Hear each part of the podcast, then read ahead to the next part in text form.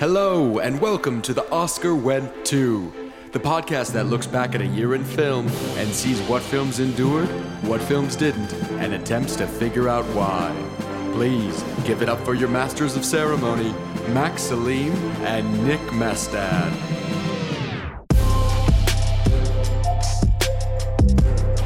Great. You ready to go, pal? Let's do it. All right. Hello, hello, hello, ladies and gentlemen. Welcome to another episode of The Oscar Went To. I am Nick Mestad. And I am Max Salim. What are we trying to do here? We're attempting to look back to a past year in film and retroactively crown a best picture for that given year. We're not looking for the best movie or the most important film. We're attempting to find the film that has endured over time and squarely placed itself in the zeitgeist of a given year.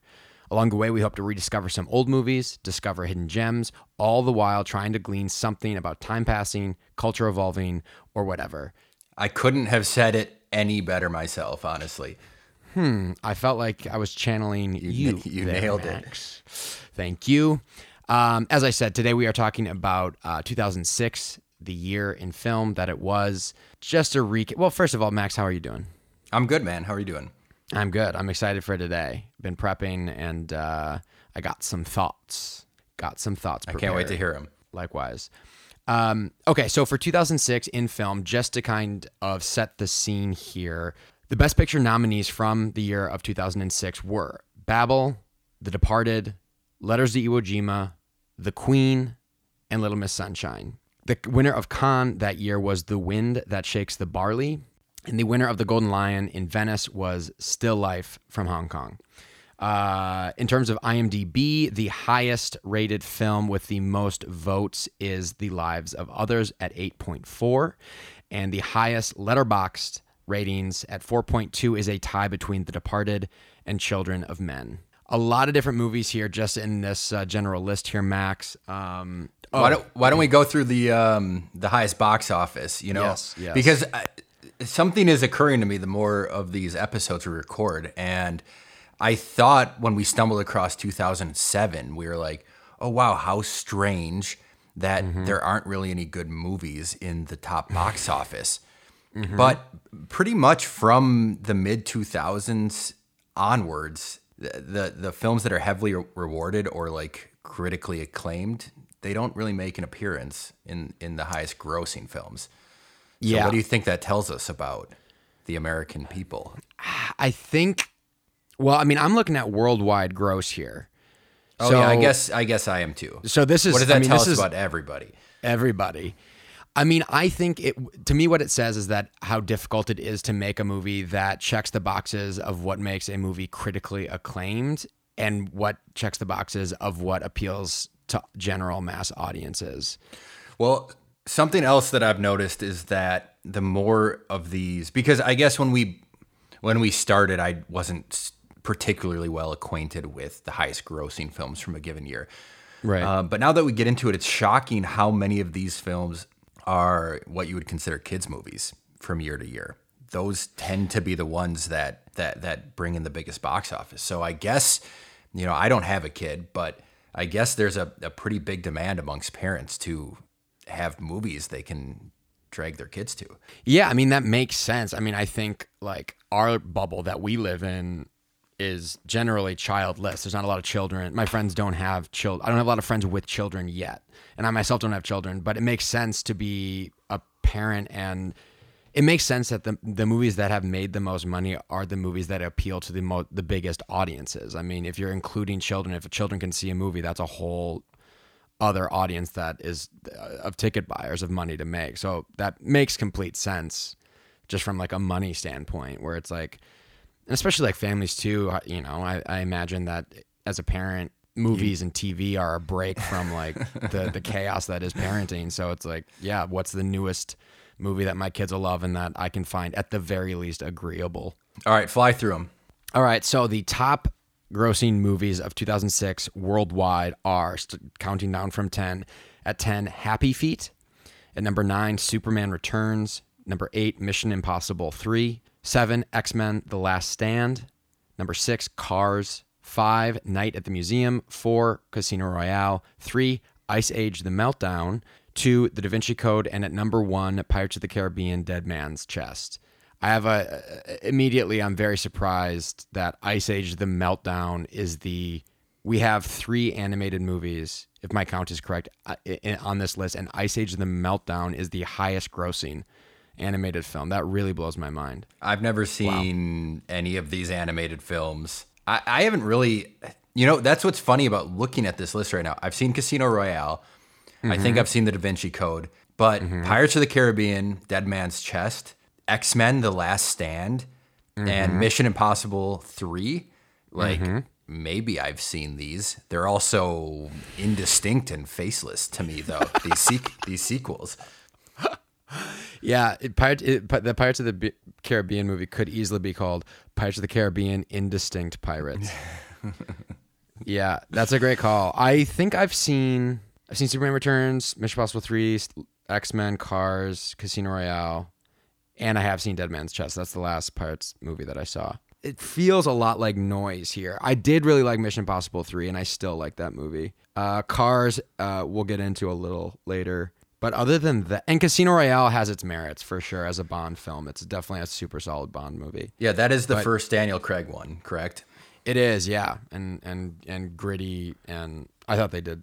I, I think it's a very solid Bond entry. I'm I'm working with some young filmmakers right now, some young mm-hmm. animators who during the quarantine went and watched every Bond movie and wow. with their friends, and then made a graph of. of ranking a cumulative graph of all of their votes for each Bond movie and each Bond girl, and then the okay. average between the those two. And I was very surprised. They're young, you know, they're in their early twenties, but Casino Royale was their number one Bond film for both movie and girl. That's really interesting, just because from a movie standpoint, it is very solid, although Skyfall to me is I the, know, yeah. Is, we don't even need the apex. To, yeah, Skyfall is absolutely the apex. I haven't watched every Bond film, and I'm sure if you're older, you have a different connection to the the older of course, Sean Connery ones. Of but course. As far as Pierce Brosnan, Daniel Craig, Skyfall it, it is king for me too. Yeah. Although I will say, uh, Bond girl-wise, I might be on that same page with a- Ava Green is, is I, I think, my top. Uh, of all Bond girls, I think that um, she tops my list. Well, I think my Bond girl is yet to come, and that is um, Ana de Armas, who will be the Bond girl in the upcoming Bond film. So I'll, I'll leave the jury out. You, you, you're the one who told me that she's in the new Bond movie, and kind of were the one who, who kind of familiarized me with her. Um, okay. What significant thing happened in two thousand six? Where were you in two thousand six? two thousand six was the end of my freshman, beginning of my sophomore year of college. Yeah, I mean, it was funny, like, looking at the list of these movies and, like, rewatching or watching them for these things for the first time, because I just remember, yeah, I just remember distinctly that it was the, the, those college years. I was a very impressionable age at this time. I was kind of, I think, seriously watching films for the first time, just, like, as a adult and, and yeah. How yeah, I was going to say, this is, like, this is sort of the year when I really ramp up my film watching and really detach my film watching from the taste of my parents as well, because oh. I'm seeing like a lot of stuff on by myself. And it's also, I want to say it's the dawn of my Netflix subscription, back when you would actually yes, get dude. D V Ds in the mail. Really, really good call. That original Netflix thing was sort of, was sort of crazy. Um, it, getting it, D V Ds it really, in the mail, and it like your whole watching flow was different, because you either had like the one D V D at a time or the three or the five, but regardless, you needed to get through these movies. And I, I kind of like that more, because even though you had an entire library at your fingers, you only had three D V Ds in front of you. And, and it saved me a lot of the uh, decision paralysis I feel nowadays when I go onto a streaming service and try to figure out what to watch that night. That's a great call. I mean, it was ser- it was seriously like an, a book library. Like, the benefits of renting a book from the library are the, oh yeah, I have like more of an incentive to finish this and read this quicker because it's due back at this time. That's so true about the Netflix subscription, mail, like mail-in subscription, where it was it was timed and therefore, and yeah, you didn't have a million things to choose from. You had High Fidelity on D V D, and if you don't watch High Fidelity on D V D, you're not, not going to get High Fidelity, yeah, and you're not going to get, you know, whatever it is next on your on your watch list. Yes, either. Yes. I also remember the, like, especially when you set up an account back in those days, you, they would just give you pages and pages to scroll through of different movies, and you could just hit thumbs up or thumbs down, and that's how they would kind of aggregate, like, what they recommended to you. And I remember deriving immense satisfaction of endlessly scrolling through that list and and clicking like or dislike for movies that I'd seen, because it just made me aware, or at least made me feel like I'd seen so many movies and that I had taste, and it made me aware of, like, movies. Did you ever, like, embarrassingly, like, give thumbs ups, or did you, like, almost rate them as if uh, the algorithm was judging you? Oh, always the algorithm judging me. And now that we're talking about it, I think it was stars. Like, it was a, it was a, like a five star system. Okay. If I remember correctly. But I, but I remember you could always go back and adjust them, which I would do frequently, and be like, actually, you know what? Eternal Sunshine is five stars, not four. Well, I remember having a similar conundrum with my iTunes, because I, I remember the iTunes would, like, say what songs you played the most. And if I found a song that I was listening to a lot embarrassing, I yeah. wouldn't be, I would be like, this doesn't deserve to be so high up this list. And so I'd always skip ahead, like, with five seconds left in the song to, to avoid wow. giving it the clout it truly deserved. Wow. A loophole. My God, that is insane. I completely understand that instinct, and yet just hearing that is just like, damn, man. The way we, the way we. Uh... And then one other thing I want to say about Netflix is that I was listening mm-hmm. to a podcast about, I think it was called Business Wars. Mm-hmm. We shouldn't be advertising competing podcasts on our podcast. We are not but, advertising uh, for Business Wars. Apparently, in the dawn of Netflix, Netflix went to Blockbuster and made a proposition that we will be financially liable for our business. Uh, we will run our business. We will pay for all the D V Ds. We'll pay for all the shipping. And we will give you forty-nine percent of our business just to call the website blockbuster dot com. Oh, my God. And Blockbuster, I'm paraphrasing here, said, go fuck yourselves. Oops. Oh, my God. All right, let's uh, let's let, let's get into the nitty gritty here. Just reading through the Oscar list, we're just like, oh man, haven't thought about that movie in a long time. And Dreamgirls and Blood Diamond for me really stood out as as kind of the top top movies that were, like, all over the place at the time, and then I just haven't heard or thought about in a long time. So I think this nicely transitions us okay. into a segment on this podcast that we like to call "Why Was This Considered Good?" My my nominee for why was this considered good is mm-hmm. The Queen. Have you seen this yeah, movie? I I saw it for the first time uh, this week. I felt obligated to watch it because I'd never seen it, and so this yeah. was also a blind spot for me. Yeah. And what the fuck is this movie? This movie like so, is so mediocre, and it, it it really was like lauded. I read that because after I saw it, I was like, what am I what am I misunderstanding about this? And so yep. I went to read it. about it. It received a four-minute standing ovation at Venice. That's insane. That is insane. The the movie, it's like, at best, is like a snapshot of an interesting time in the monarchy when it crosses over from stuffy, like, yeah, like uh, the classic monarchy into the tabloids, I guess. Yeah. Right. The conflict is like so irrelevant, and the stakes couldn't be lower. And you're in going into act three of the film, and you're like, what, what is the conflict here? It's like the Queen is debating if she should publicly mourn the death of her ex-daughter-in-law. Right. Who gives a shit? What's the problem? And why is Tony Blair like lauded as like the greatest prime minister since Churchill? Yes. To me, so so to me, my answer to that and what I came up with is that here's a movie that takes place in nineteen ninety-seven and comes out, is released nine years after the events that it's depicting. So it's very recent past, arguably so recent that it's it's made in a time that is arguably the the shortest one can wait, wait to make a movie about a, an actual historical event. arguably. Okay. It's like, it's like nine years. So it's like, this is something that not only do people remember, but literally everyone's experienced fairly recently. And, and I think there was a,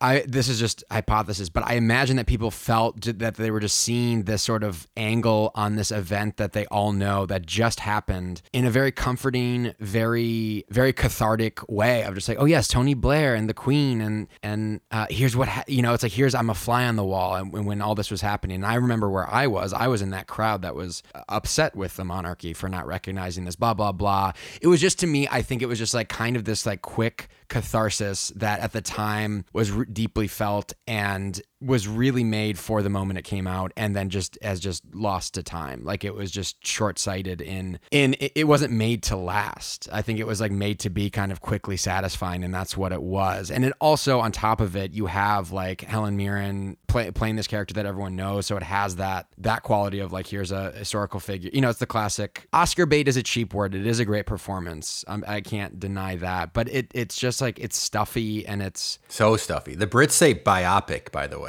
Biopic. They also say saxophonist. Really? Yeah.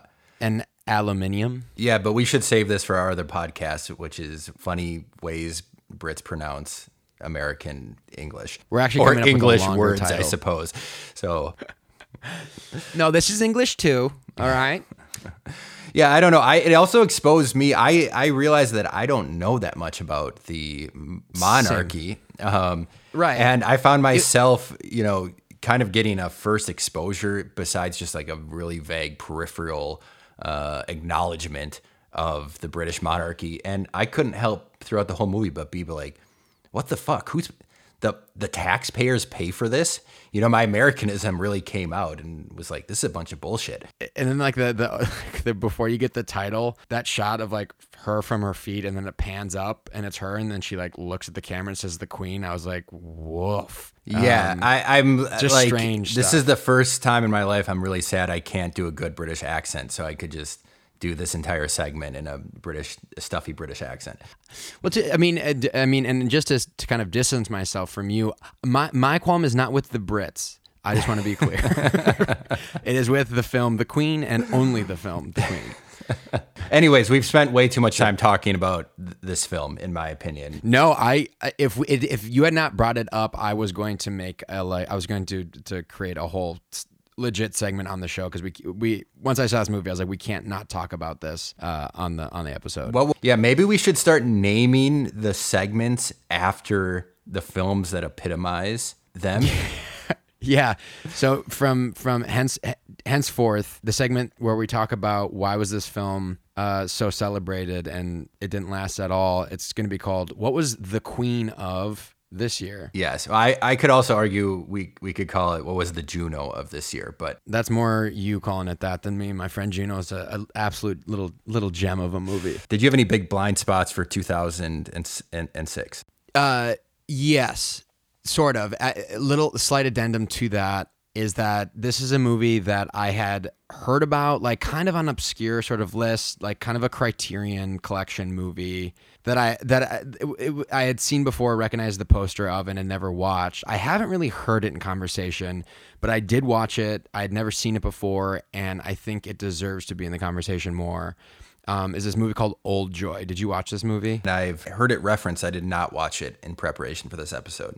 Got you. So Old Joy is a movie, came out in two thousand six, absolute shoestring budget of like thirty grand. It's Kelly Reichert's debut, who um, she's really, she's become to be an auteur. Her most recent movie came out in twenty nineteen was First Cow. She did Wendy and Lucy. She did Meek's Cutoff. Old Joy, I, I, I, it's like an hour and sixteen minutes. It's barely feature length. And it's just about two old college friends who are now in their like early thirties. One's like kind of in the beginnings of married life. The other is living sort of the punk hand-to-mouth lifestyle, and they just go on this like overnight camping trip, the two of them, and it is immensely understated, so minimal, so much is like unsaid, and you just kind of, it's just implied, but it's implied, it's unmistakable what's happening. And particularly, it just, there's a line in the movie where the title is derived from that is like the line I've been mulling over in my head since then. So I, I highly recommend this movie. It's a quick watch. It's a quiet film. You kind of have to just just just watch it. Um, there's there's really no action in it. It's very minimal, but it, I highly recommend it. It's it's hard to hard to forget, hard to shake. All right. How about you, Max? Any any uh, any blind spots for you? Yeah, I actually had never seen Half Nelson, which I watched in preparation for this episode. Excellent. What'd you think? Are you go? Do you have more to talk about Half Nelson later? Uh, no, I don't okay. actually. And, and, and in terms of hidden gems, I had Half Nelson on my list, so I'm so happy you, you said this. What do you, what do you, uh, let's talk about it. It it was definitely enjoyable. I, it's not, it's not going to come up in my top five.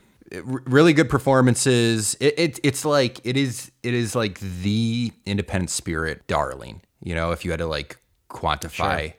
that. A lower budget, simpler movie about, you know, humans and society and and emotions, and it's really nice. I don't have anything bad to say about it. But yeah, when this movie came out, Ryan Gosling became like my like actor idol at the t- after this, because it was just like this like it was yeah it was just great. And you've dabbled in in substitute teaching at times in your life too. So I have in in New York City and in so, crack addiction too. Just dabbled. Yes, just okay. just lightly dabbled.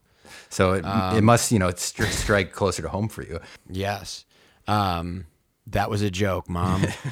Let's segue then into best films you've never heard of. And I'll do the typical. We we, we need to find a, like like the Queen is going to be the why is this considered good? We need to find a, a better title for this section, because I'll do our our normal disclaimer, which is we're not challenging you that you haven't seen this film, and, and, and this category doesn't need to belong to just obscure films, mm-hmm. but it's sort of uh, uh, some space for really good films that aren't in our top five, mostly because they aren't as widely viewed as they would need to be to to really mm-hmm. crack that that section.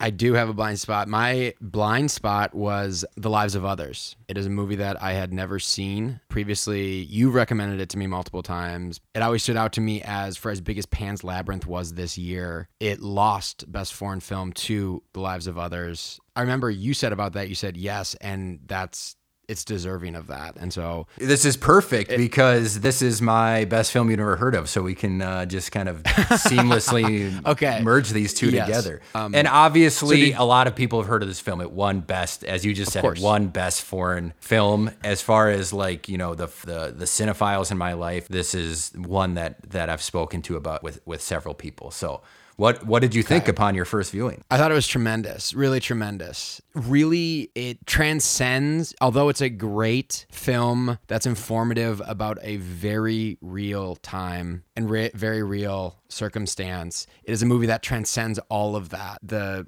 tactile elements of it, the, the the time, the place, although those are extremely important and informative in the movie, it transcends all of that and becomes something completely timeless and affecting and haunting, and just it's it's just uh, just a wonderful film. Yeah, it's um, it's really it's it's really elegant. It's a slow burn, and mm-hmm. it is. I don't, you know, I I do feel like there's probably a big chunk of people that have never seen this, so I don't want to go too much into spoiler territory, but I I do want to say that the script is really nice. It's weaved to get together really nicely. Perfectly. What I think is so interesting about it is that it sets up a protagonist and an antagonist, but these two never mm-hmm. see each other throughout the whole film. Right. And then in the end, it somehow flips it all around, where mm-hmm. the antagonist has been your protagonist the whole time, and you just didn't realize it. And he's sort of the hero and the and the biggest sympathizer. And it's just, oh my God, it's dude. really nice. It's a really well wound, well crafted, well crafted film. And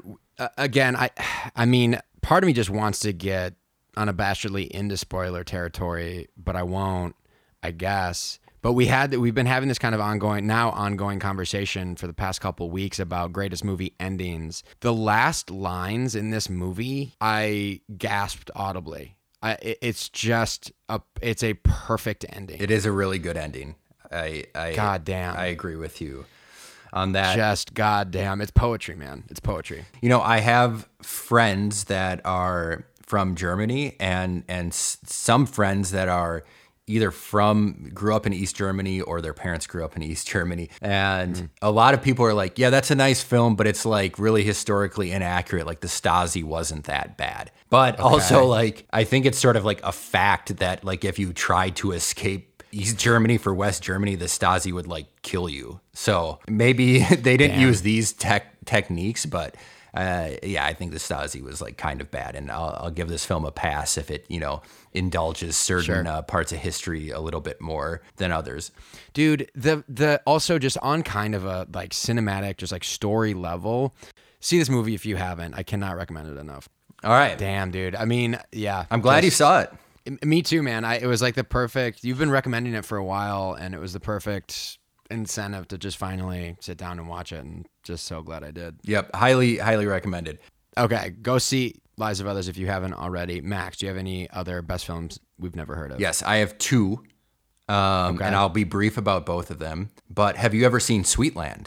Yes, I have. Okay, so I'm going to give this a, um, you know, it's a little nepotism here, I suppose, but I'm still going to give mm-hmm. it a shout out. Sweetland yeah. is a two thousand six film um, about three generations of farmers on a small Minnesota farm. And it is directed by my dad, who won Best First Feature at the Independent Spirit Awards that year. And I think I would say this, even if my dad hadn't directed it, Uh, it's really yes. like a beautiful little gem of a film, in my opinion. And it yes. has aged well as a period piece. It's a love story. It's a simple film, but it's it's really nicely done. And I'm going to give it a shout out on here. Check out Sweetland if you've never seen it. And maybe, uh, you know, my future uh, self will get some licensing kickback if you if you watch it on Netflix or something like that. Hell yeah. And I just want to I want to back that up, because it's a movie that I've only seen once, and it has it has really stuck with me. Just like a beautiful, minimalist, gentle, tender movie. It, it like strikes a tone that I, I have a hard time thinking of another movie that strikes that tone and does it so well in a compelling way, where it's like a, a few films would I describe as gentle, and it's just this, it's beautiful in that way. And there are shots from that movie, of the the last shot of that movie, and there's some shots of the cornfield uh, and the fields that like have not left me since I saw that movie. So I uh, absolutely second uh, seeing that that beautiful, beautiful gem of a movie. And then I'm going to just mention one other movie here. Have you ever seen The Proposition? No. Okay. Never. I don't think I've heard of it. The Proposition is a John. It's directed by John Hillcoat. Hillcoat. Hillcoat. It's a Western set in like a brutal, brutal Australia during its colonization by the Brits. Mm-hmm. It's written and scored by Nick Cave. Ooh, love Nick Cave. It is, it is, it's a bit of a tough, it's really violent. It's extremely violent film. But if you like the genre of Westerns, this thing is like oozing with style. Hell yeah. It, it's really, it's really beautiful. And it's like a, it's just enough of a twist on the Western that we usually see set in the Western United States, but, but put into a similar, but very different point of time in Australia. So it's if, if you're a Western person and you've never heard of or seen this film, it's worth checking out. Starring Guy Pearce, Danny Houston, amongst others. Love it. All right. I've I've never heard it. Looking at it now, it looks fantastic. I've just somehow never heard of this movie. Well, now it's time for the moment of truth, the uh, the top five list. Now, mine I'm anticipating without a doubt some some backlash from you. I could be wrong, but I this I it, it's just worth noting that the metric very clearly that I'm using this time, that I wasn't necessarily clear, I, I wasn't as crystal clear in in in episodes past, is what has endured. So yeah, let's talk about this for a second, because I yeah, I do yeah. feel like I, I've been thinking about this a lot, and we've openly said that as we began this podcast and as we, you know, keep recording these episodes, that we're sort of honing in on on the concept as we go. I, so I've been thinking about criteria a little bit, and I'm we don't mm-hmm. need to talk too much about this, but I'm going to, at this moment, explain thus far the criteria, the metrics I've been using to arrive to this top five list. All right. Cool. I think that the first one is, is a film good? In my opinion, like maybe a film doesn't need to be great to be on this top five list, but it can't be bad.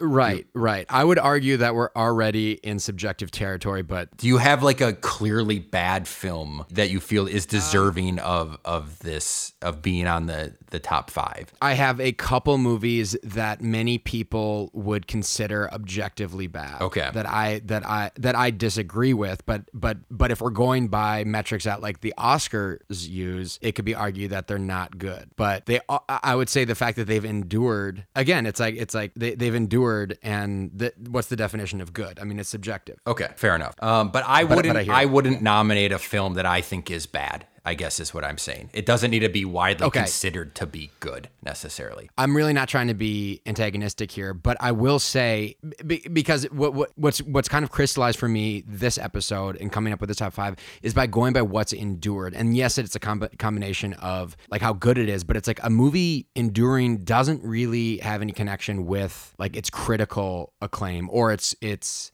In fact, the fact that whether I like it or not. That's true. That's true. Like, but I, if I don't like a film, I'm not going to nominate it.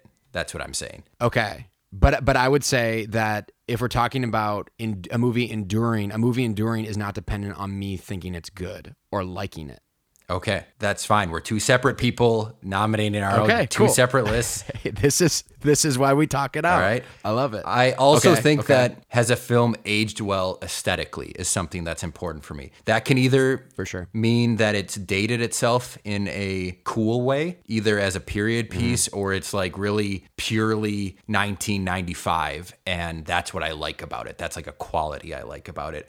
But it can also mean mm-hmm. that it's like an ambiguous time period. It can mean there's some special effects that still hold up. So mm-hmm. the the aesthetic of the film aging well. Take that for what you what it's worth. Um, for sure, I can get behind that. Are the concepts of the film still relevant somehow today? That is something I consider that like it, can a, a twenty-year-old in two thousand twenty watching a film still glean as much relevance as, you know, let's say the film came out in nineteen seventy or something like that. That can help it score some some brownie points in my in my metric as well. Okay. Okay. And then I think we I think we'll agree on this, but is is the film widely seen? Sure, of course. Whether that course. be when it was originally released or uh, through like a cult status. But a super obscure Taiwanese film that the majority of film goers have never heard of, I don't think deserves a spot in this top five. There's other categories we can put that film into, but not in yep. the top five. I, I, I, I agree. Does it remain in conversation? Do people still bring this film up, whether it's to laud it, even to make fun of it, but is it somehow still in the conversation? Mm-hmm. And then one I've been thinking about a lot, but the film have a rewatchability quality to it. And I'll also say, so I just laid out whatever half dozen criteria for what we're trying to do here. But I think that if a film scores low on a few of these c- categories, but it really exceeds in one or, or two other points, it can still make its way mm-hmm. into the top five. Okay. Okay. So this is what I'm going by, and I'm I'm springing this on you. So if you want to, you know, lay down your well, thought process, yeah, you're welcome I'll, to do that, and we can do we can get into it more as we keep going here. So so for this particular episode, what really by and large was the leading criteria for me was, is it still in the conversation?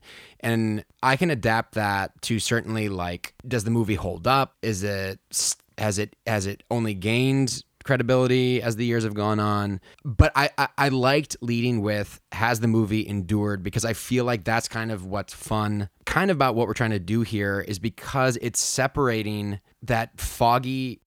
It feels like with Oscars, what the Oscars epitomize is sort of the objectivity of measuring great films, and it's just through osmosis, just rigorously being drilled into us, is that, hey, prestige equals good, generally speaking. High production value equals good. Like, there's just these little things that we just inherently as people, as audiences, start to associate with good movies. And that's a very different thing. To me, Home Alone is a, is a prime example of it, where it's like, that's a movie that's not awarded or considered an Oscar movie. Yet I would argue, and I don't think I would, it would be much of a hot take to argue that Home Alone was the maybe the best movie of nineteen ninety or the year it came out. Like, and so that's what, that to me is, is does the movie endure, and why does it endure? And is it still in the conversation? To me, is kind of the biggest criteria, because that's the difference between what the Oscars were awarded, what was box office awarded wise at the time, and what's what movies we remember and still talk about today. All right. Well, I think, you know, we're trying to do a pretty abstract thing here. So totally. We're, absolutely. Let's keep chipping our way through this absolutely. Conundrum we have. What I'm saying is that those bullet points I laid out, you can weight each criteria differently each episode. That's fine. You just need to be able to justify for sure. it. For sure. Right. For sure. I love Let's it. Let's get into okay, it. Okay. So, yeah. So what is your number five? I think my number five is The Fountain.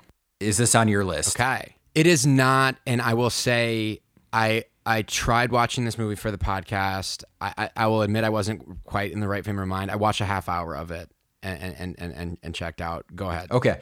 I think that this is a film with a with a little bit of staying power. This is a genre I like a lot, which is like the contemplative sci-fi, mm-hmm. right? Mm-hmm. And this film is, it's early on in Darren Aronofsky's career. It's an intense meditation on, I would say, love and mortality, or love and immortality. It was originally set up to be a blockbuster starring Brad Pitt, and eventually Brad oh. Pitt dropped out. I think I think all in all that was a good thing for the film because it got way scaled down in its scope, and out came mm. like a a bit of an indie sci-fi intellectual film on the other end. I think it's aged nicely. One one thing that's aged nicely, and this is something that I feel really strongly about, and I, I think if I haven't already mentioned it at some point in the podcast, it's something that I will keep bringing up, and that is that when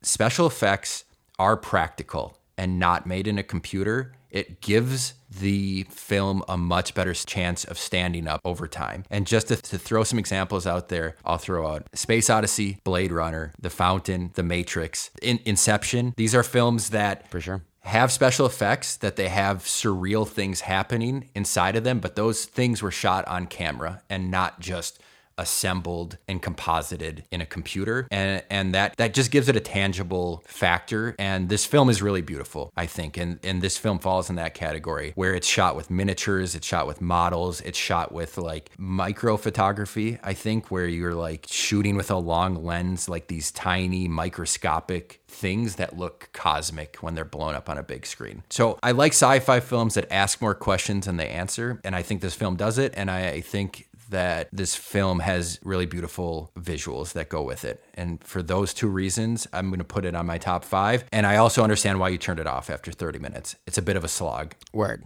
And I think okay. the first time okay. I watched it, I fell asleep. Yeah. Yeah. Okay, cool. Yeah. I mean, and, and granted, I mean, my hands are tied in the fact that I haven't seen, I've only seen a half hour of the movie. So that's not doing that movie justice. So I'll refrain from critiquing that. Okay. What's your number five? Okay. So at number five, I have Children of Men. Ooh. Okay. That's a pretty hot take. I'm uh-huh. going to stop you right there. And let's just uh, uh-huh. save the conversation about Children of Men for a little bit later on our, on our Ooh, list. Okay. okay? So Fantastic. Why don't you go Fantastic. to your number four right now and I'll follow up. I have a feeling that's Okay, I have a feeling it's going to be the same situation. At number four, I have The Departed. Okay, so The Departed is my number two. Okay, fair. All right, and yep. why? So uh, it's not, I don't think it's a hot take that your depart that The Departed is on your top five, but why is it only mm-hmm. number four? I, I, again, if this was like my personal list, Departed is number two as well. Like in terms of my personal favorite films from two thousand six, Departed is number two.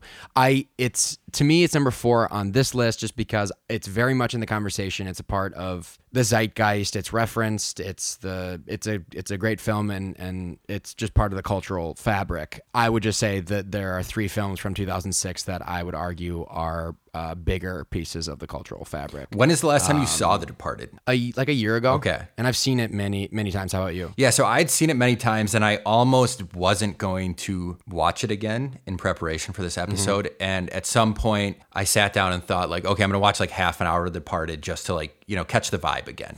And yeah. I watched the entire thing. And of course, the movie is like, it's a roller coaster. It's a, it's a, it's a weird and flawed film in a lot of ways. I feel like mm-hmm. Scorsese is like, you know, he still has all of his powers, but he's getting a bit weird in his decisions. But okay. I think that contributes to the film. Like the camera movements are weird. The music is yeah. really weird. There's this one scene when he like yeah.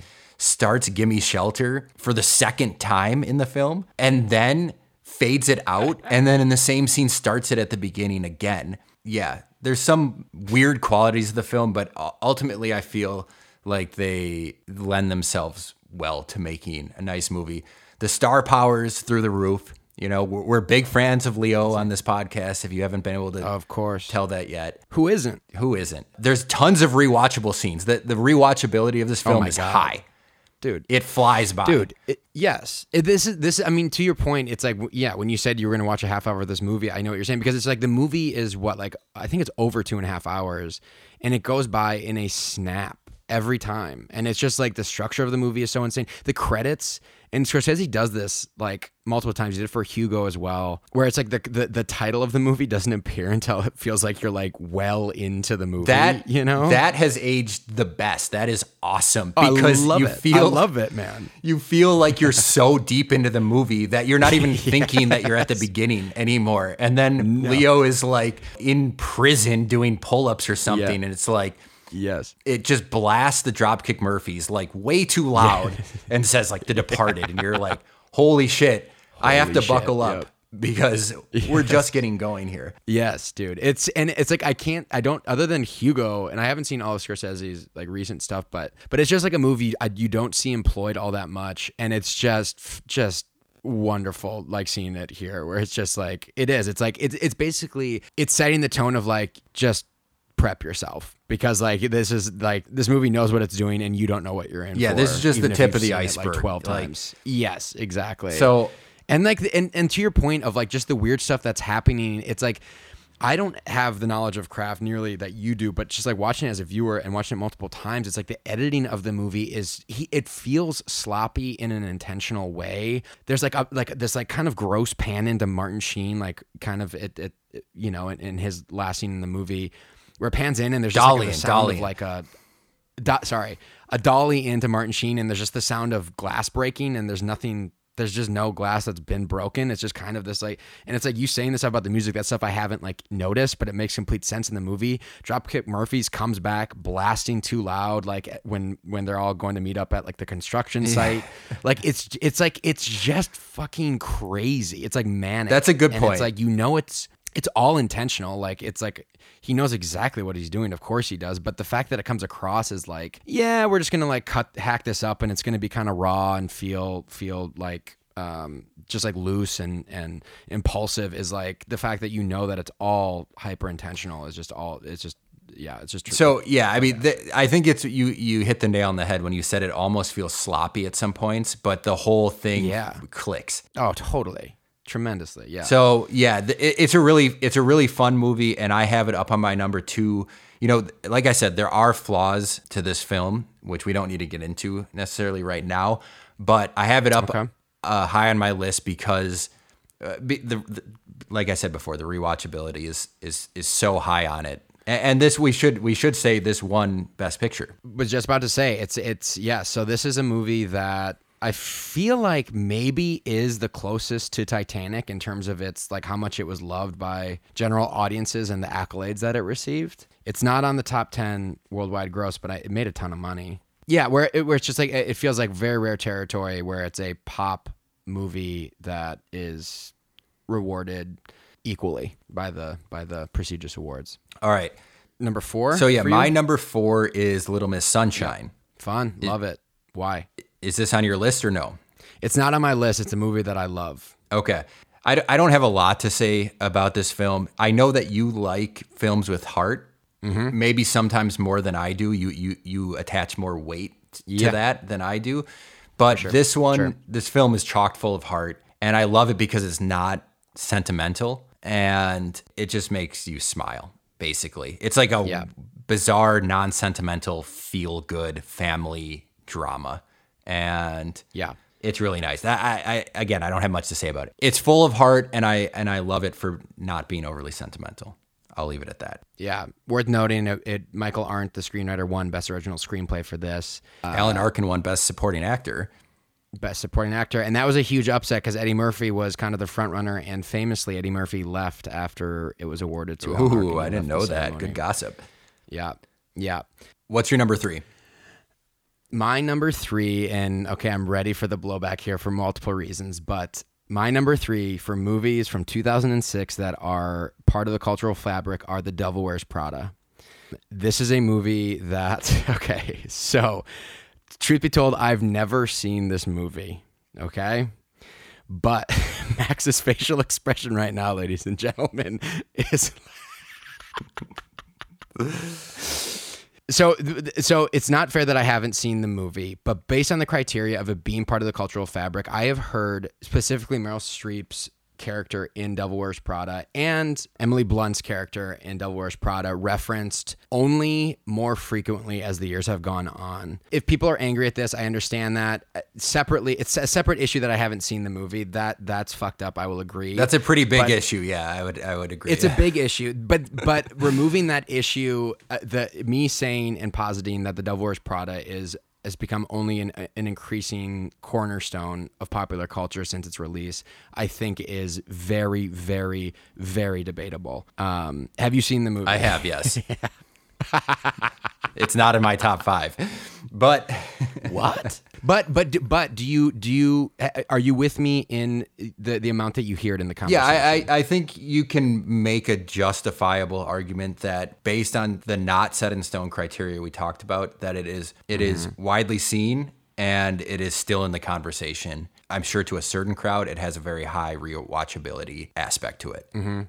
I'd borderline like to do a deep dive on this. Yeah. You'd have to watch it again, to do a deep movie. dive probably. No. Uh, Meryl Streep was nominated for Best Actress because, of course, she was. But yeah, I've just been amazed. I, I, yeah, it's just like it's a it's a it's a blind spot for me, so it could have been in that category as well. Yeah, to me, it's a, again. I, I've said my piece. All right, I'm not I'm uh, not mad at you. You're you're pushing the concept definitely, but uh, uh, yeah. I'll I'll accept it at your number three. Fantastic. Uh, what do you got for number three, Max? Uh, my number three is going to be Babel. I'm guessing okay. this is not on okay. your list at all. It's not. It's a movie I really like. Okay, though. So Babel. It's a It's a it's a tough one for me. I feel like this is the culmination of Iñárritu, and uh, I want to say the screenwriter's name is Guillermo Arriaga. Uh, yep, Guillermo Arriaga. Okay, Guillermo Arriaga. Um, they made three films together. This is the third film. The preceding two are Amores Perros and twenty-one grams. This is not my favorite of those three films. However, I feel like it has, it's it's probably some of the strongest filmmaking of those three, and that's gonna give it some strong marks. You know, all three of these films deal with a similar theme, which is like the interconnectivity of us. And this one really pushes it even further, where it's like a global story that takes place in just over the border in Mexico, Tokyo, and Morocco. And I feel like that's an the, the concept behind this film is important. The filmmaking really strong. It has like a the the scene where the hard of hearing Japanese girl is has just taken ecstasy and is in the club is like that that can be a nominee for the best scene of the year. Uh, it can Absolutely. be a nominee I, I, for one yeah. of the best edited scenes of all time. Yep. I, I was going to say, as you were saying this, that I was, I wanted to reference that scene because that, that moment, and that's one of the reasons that uh, September by Earth, Wind and Fire is like always on playlists of mine is because of that sequence. Definitely. But w- with all that said, it, it doesn't have a very uh, high rewatchability for me. And that's mostly because it's a, it's a tough watch. It is sort of gratuitously tragic in a lot of ways. And from The yeah. first scene when the two Moroccan Berber boys are given a rifle until the end of the film, it's it's people with a lot of humanity in terrible situations. And so that's why I had a hard time sort of placing this one. Yeah, yeah. I agree with you on the rewatchability for sure. It's a movie that I've seen multiple times. It doesn't crack my list. It's definitely has, you know, previously mentioned moments that I that have always stuck with me and that I hold in very, very high regard. But as a as a whole, it's it's not a not an easy rewatch. And so yeah, I, again, this might be repetitive, but I feel like it's sort of the culmination of this te- this writer-director team and this concept that they were really into. And I'm also glad after this culmination that they parted ways, because Iñárritu has gone on to make tons of great films, including, I think he made Beautiful after this, Birdman, The Revenant, and he's won Best Director a few times. And so I think this was an apt farewell to that writing directing team and to the the, the concepts that were really driving them. Well put. Well put. So what are we on? Your number two or your number three? My number two. Okay. What is your number and, two? And this is just going to set the world ablaze. So my number two from two thousand six is Cars. Okay. And this is not a movie that I it's I would put it as one of one of my least favorite Pixars, and and and I think it's generally considered that by Pixar fandom, um, and I think rightfully so. It's a it's a fine movie. It's certainly the best of the Cars movies, but this movie is referenced so many times still. And and again, like, it's just like, it's so in the conversation, usually as the butt of jokes, usually revolving around like, what's the physiology of like a living car? It's like an absurd, crazy concept. It's like really like, I mean, Pixar does it the best that they can, but like it's, it's the most popular like Pixar movie with like kids. I think it's the one like, like it's the first Pixar movie they like can watch and understand and like, like. Just because it's just like talking vehicles. So it's like, I feel like it's like as a kid movie and a parent movie, parents become very familiar with it. And I know this because I've worked in schools. I have a very young nephew and niece. Like Cars are, the, the movie Cars and Lightning McQueen and Mater are like everywhere. And I'm saying this as like, yes, I, it's like my, one of my least favorite Pixars, but like, I'll be damned if it's like, what does it say that it's like all the more in the conversation than... Other than Toy Story, I feel like this this is maybe the most like merchandise and most popular Pixar movie with with kids. I mean, this is up there with like Frozen in terms of its popularity still. Um, it's everywhere. Well, I've never seen this. And that's fine. And yeah, I mean, what does this say about the year of two thousand six in film that your favorite Pixar movie, Ratatouille, was your number three in two thousand seven, and your least favorite Pixar movie, Cars, is your number two in two thousand six. I will I will be the first to admit that I, my criteria is changing. Okay. It's a, ever for, evolving. For these lists. Ever evolving. We're figuring it out. Uh, fair enough. I, um, I have a different uh, perception of this film. It's not something I that that really is in my face at all these days. Sure, sure, sure.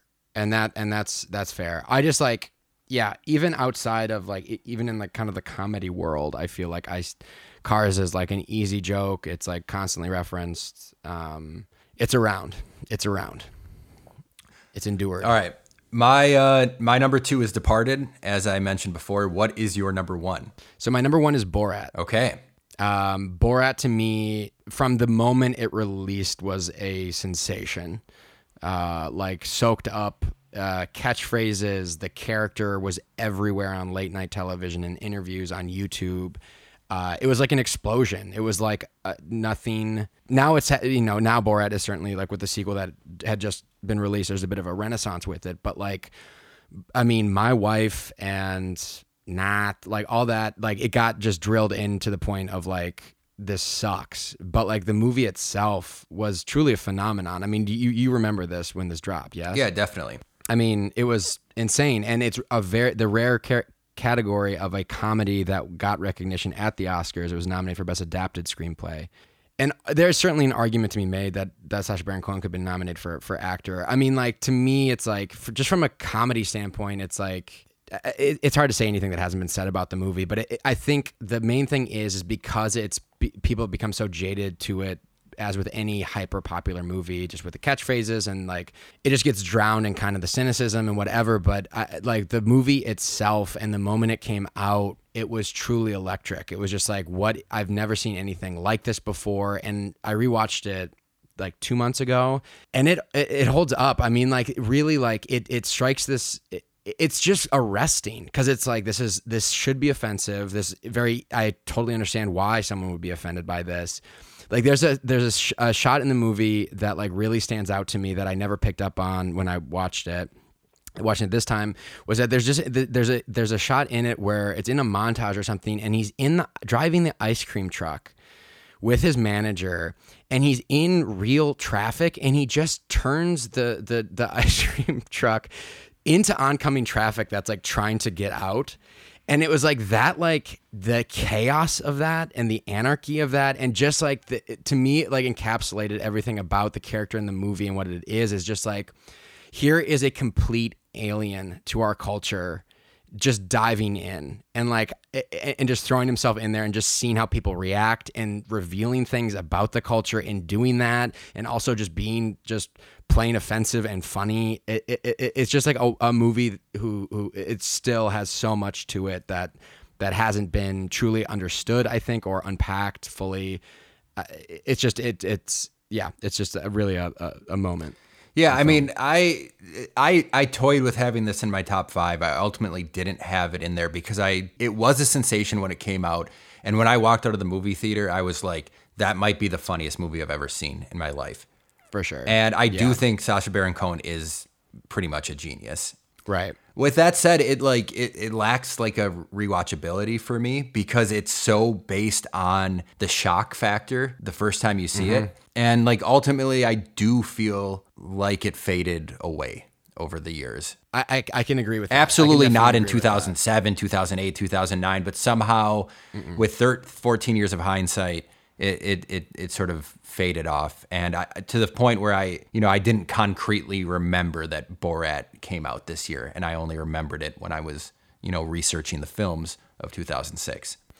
That's fair. That's fair, and and I can concede to that. My main the the thing that kind of kept it at number one for me was My Wife, I Still Hear. And granted, that's a crumb of a legacy, but to but to me, that was like the sign that like, man, this like lodged itself kind of permanently into into the culture. All right, but I but I but I hear you. Um, okay, so I think I know. Yeah, what, what I, I, I guess I show uh, I've shown my hand already with my number one. That is Children mm-hmm. of Men, and oh yeah, I think we both agree that this is an amazing film. For sure. And the best of the year. I no will point out that I was shocked after doing some research that it was not commercially successful. It lost money, which seems mind-boggling at oh, this point. Oh, really?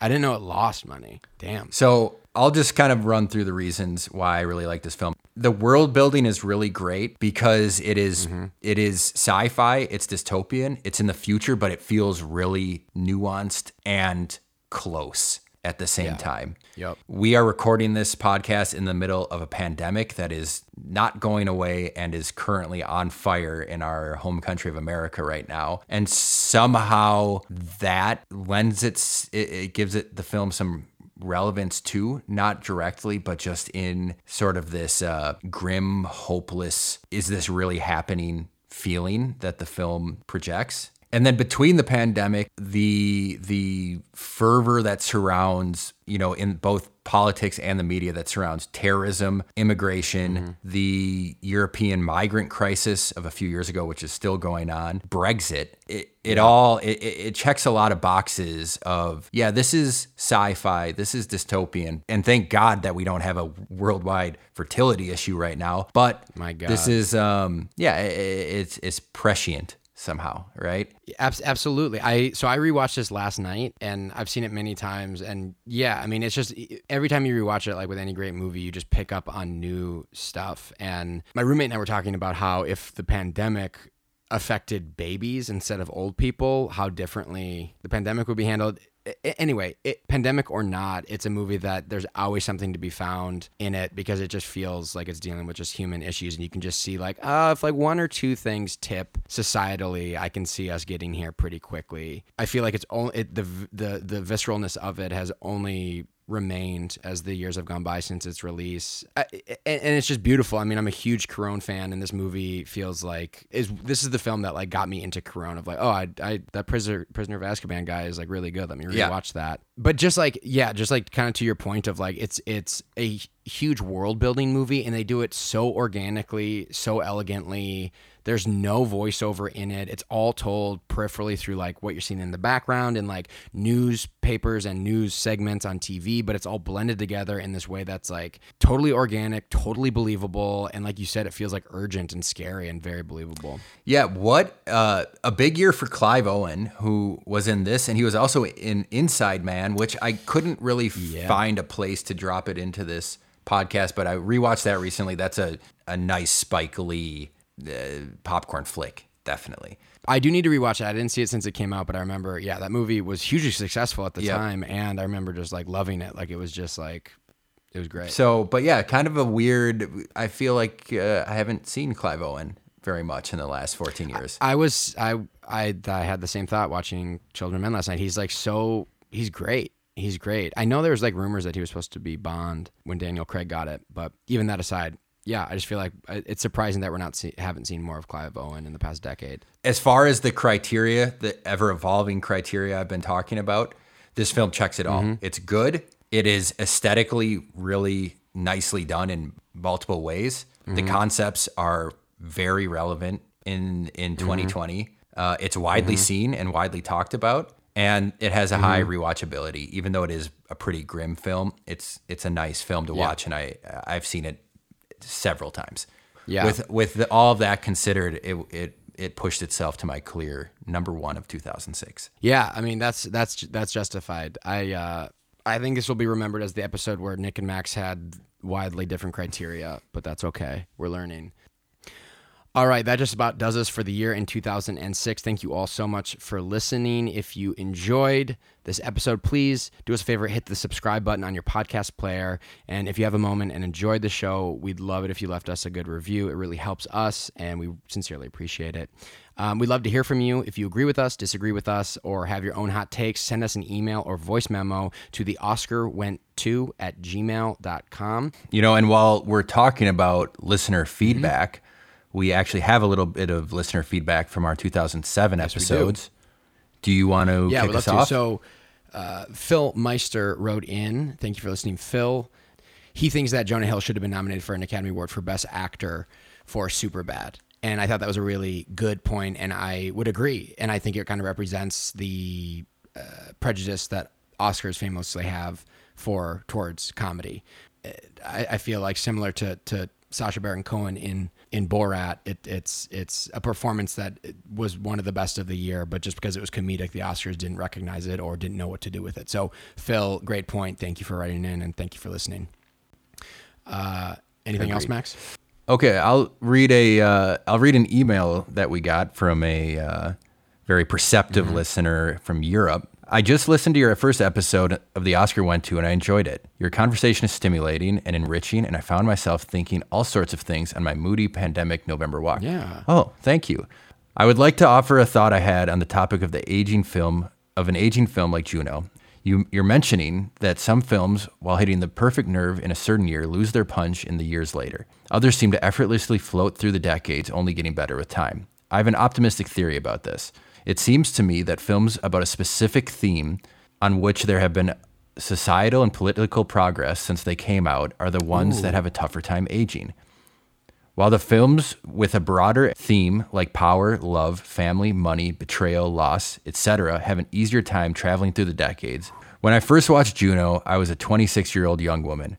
I remember it impressed me deeply to see a female character like Elliot Page portrays on screen. She was nothing I'd ever seen before. Cool, snappy, flawed, witty, emotional, but in a straightforward way. Juno was the opposite of a Disney princess, and to my innocent eyes, the first real multidimensional portrayal of a teenage girl. I've watched the movie again recently, and I agree with you when you say that the dialogue has become annoying. What happened? Well, I think progress. The societal environment around me now as a thirty-six-year-old has changed enough to take away the necessity of this movie, the pinch of it. The resistance has faded, and so does the punch. In the meantime, I've had a chance to watch and read about a whole bunch of counter-stereotypical, complicated, multidimensional female characters and feminism in a steady, strong current of my life.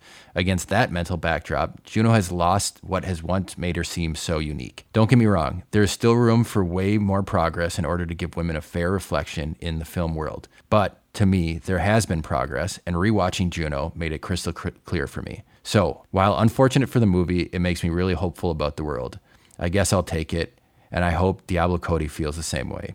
If so, may many more comments on our society wow. fade with time. That was insightful. That was beautiful, and such a such a great point right? in regards to movies being a comment on on current society, dating them, and the movies that have longevity being more archety- archetypical. That's really that's really great. I think we sort of let in a less eloquent way touched on this as we noted that there was a lot of films in two thousand seven about right, unwanted right, right. pregnancies. And those have sort of lost mm-hmm. some punch as the abortion conversation isn't at the forefront it was sure. fifteen years ago. And, and it, I think it also sort of clarifies something that we didn't point out, but why a film like There Will Be Blood uh, right. ages so well. Because like those themes are gonna are going to live a hundred years ago, and I don't know a hundred years in the future, right. but I can say ten right. years into the future, and so that moves through the decades. Yes, um, absolutely, effortlessly. Absolutely. So I think this was also Juno a very nice is, point. Was timely, and There Will Be Blood is timeless, in their in their constructions. That was beautifully perceptive and so thoughtful. Thank you for for writing that in. Yeah. Yes. Thanks for all the comments. We hope to yeah, we hope to hear some more. Bring in a new level, absolutely. new layer to the conversation. Also, if you have a film you'd like us to talk about, do a deep dive on, shoot us an email and tell us why you love Hate It, and we'll consider it for our next deep dive, um, specifically two thousand six. Uh, Max, do you have anything you want to add? I think that that pretty much does it. Cool. All right. All right. Thank you so much for listening. Take care, and we'll talk to you soon. Thank you. See you next week.